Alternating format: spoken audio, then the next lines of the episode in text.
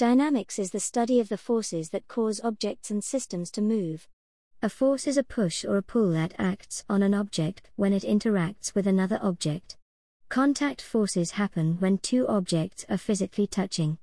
Friction, air resistance, tension, and normal contact force are all examples of contact forces.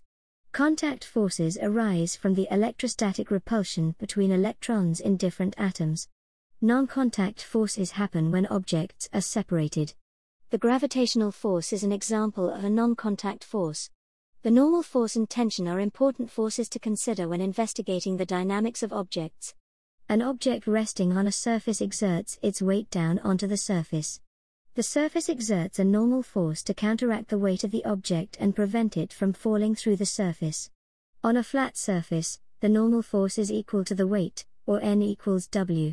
On a plane inclined at angle of theta to the horizontal, the normal force is equal to the perpendicular component of the weight. So n equals w cos theta. Tension is a force along the length of a medium, especially a force carried by a flexible medium, such as a rope or cable. Tension is a pulling force. Hooke's law is a proportional relationship between the force experienced and the extension observed, and is given by the equation F equals k multiplied by x. K is the constant of proportionality, which is also known as the stiffness constant, and x is the extension. The force acts to restore the object back to its original shape, in the opposite direction the extension.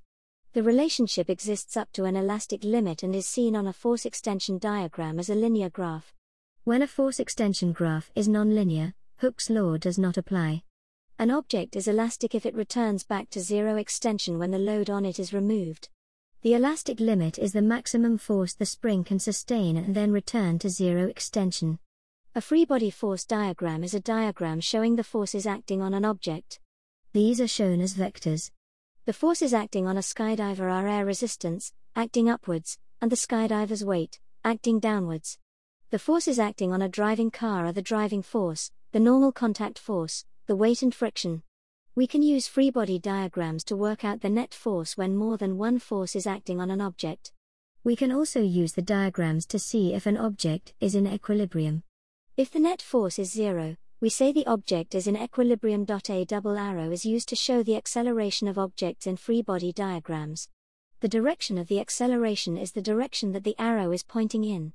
The size of the acceleration should be written next to the arrow. Hey everyone, thanks for taking the time to listen to this episode. I hope it was useful for your learning. Make sure you consolidate your knowledge by clicking the link in the bio to be taken to the free online course. Good luck with your studies!